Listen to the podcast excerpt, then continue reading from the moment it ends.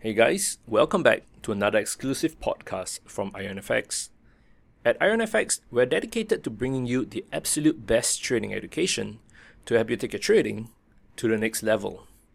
In today's podcast, we'll be talking about whether you should focus on mastering a single currency pair. Now, for the sake of clarification, when I'm referring to a single currency pair, I don't just refer to something like the euro dollar. I also refer to stuff like gold, oil, the S&P 500, single instruments.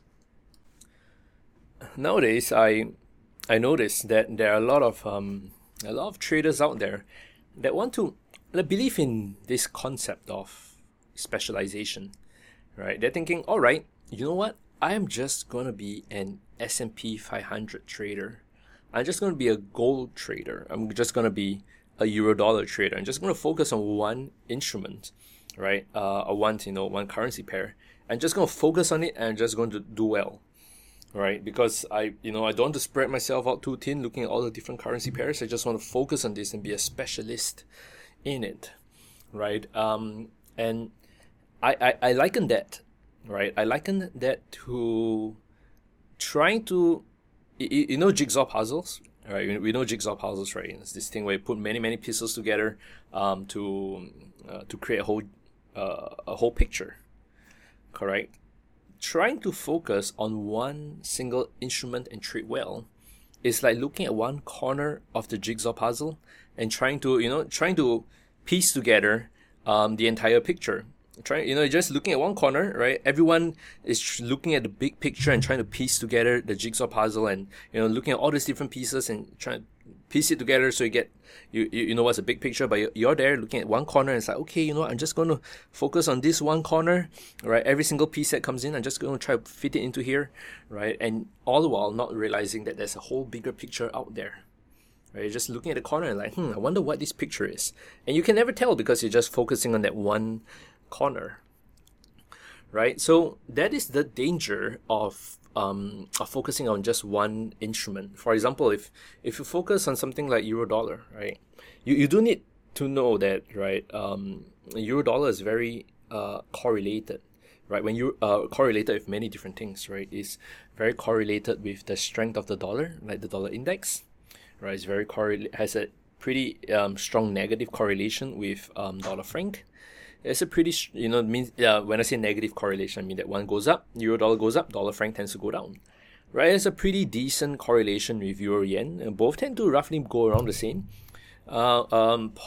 Medium weak kind of correlation with pound dollar, right? They tend to go roughly in the same direction, but not all the time. It depends from time frame to time frame, right? But there's so many things that move the euro dollar. So many things that move. You think about euro dollar, right? Just like a currency pair. There's so many things that move the euro. There's so many things that move the dollar. The dollar itself, safe haven currency, right? So many things. The stock market. How the stock market does. How gold does, right? Affects the US dollar. There's so many different things that affects the US dollar, and so many other different things that affect the euro. So one of the big dangers of focusing on a single instrument is that you tend to be blindsided by all the other things that might move it. Instead, a better approach would probably be to focus on all things that affect. If you want a certain specialization, right? You ought to focus on all things that affect a certain currency pair, of all things that affect maybe gold, for example, because it is true that when you're analyzing gold, right? When you're analyzing something like gold, right? Something else like maybe soybean, right? Soybean or even corn might not have the prices of soybean or corn might not even affect it that much, right? But there are other things that do affect it, like for example the prices of oil. Right, how prices of oil affect the inflation, and from there when inflation happens, the Fed, for example, needs to increase the interest rate to fight inflation, and then drives recessionary fears, and then how it affects the price of gold, right? So there's technically a lot of different things that are loosely connected to the price of gold. So even though there's no direct correlation, right? You can weed out the weak correlations, right? Like I mentioned, you're trying to master gold, right? You probably don't need to focus so much on what's the price of orange juice gonna be, but you do need to have an understanding of maybe silver. You do need to have understanding of the US dollar. You do need to have understanding of, inflation, the price of oil, right? You need to have an understanding of this US stock market, how it's doing, because based on how it's doing, the Fed would behave differently, right? So there are different things that affect the price of gold. So not just looking at the gold chart and just analyzing the gold chart, but you do need to actually look at those things that are strongly related, whether it's correlated or affects the price of gold, right? You ought to have a strong eye, not even one eye. You need to have both eyes on all of the things that pull gold in all these different directions, right? So, long answer to a short question is that instead of focusing on a single instrument, right, you should focus on everything that affects a single instrument, right? Focus your energy on, and that will really help you. Someone said, when you look at the news and like, okay, inflation's going up, how is this going to affect gold, right? The Fed's going to increase interest rates, right?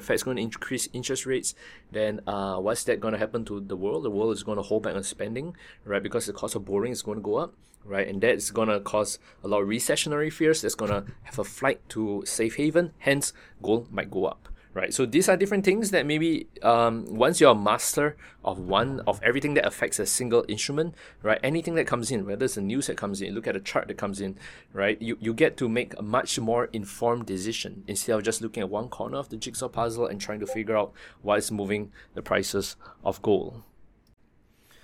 All right, guys. Anyway, that's it for me for today's podcast on whether we should be focusing on mastering a single currency pair, a single instrument, even a single asset, right? In our trading, right? Do remember to subscribe to our podcast, as here at IronFX, we're dedicated to bring you the very best trading education to take your trading to the next level. Until then, stay safe, trade safe, and peace out, guys.